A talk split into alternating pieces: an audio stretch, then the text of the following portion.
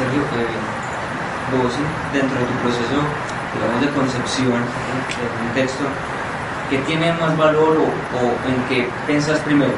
¿En un qué o en un cómo?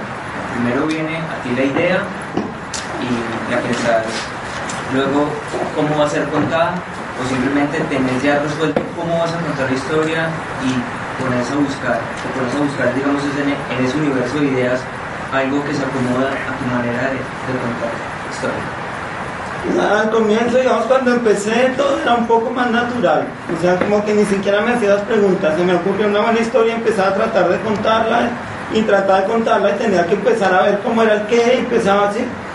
Hoy en día no, digamos, hoy en día ya tengo como un poco de experiencia y tengo una gran ventaja, digamos, yo como escritor tengo una ventaja inmensa, es que yo tengo muchos canales para contar las historias, no solo los libros, sino que digamos yo tengo canales para decir esto puede ir al cine, esto puede ir a la televisión, esto puede ir por aquí, esto puede ir por allá, esto puede ser un libro, yo escribo novelas juveniles, ¿sí?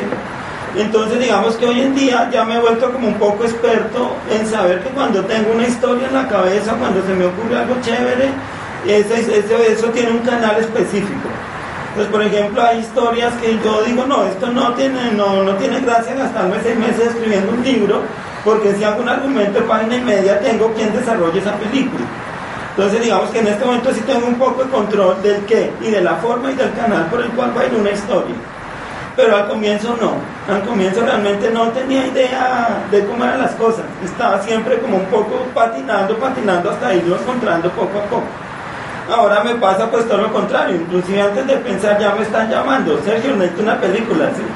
Entonces, mm, de alguna forma ya estoy como en un universo un poco más organizado.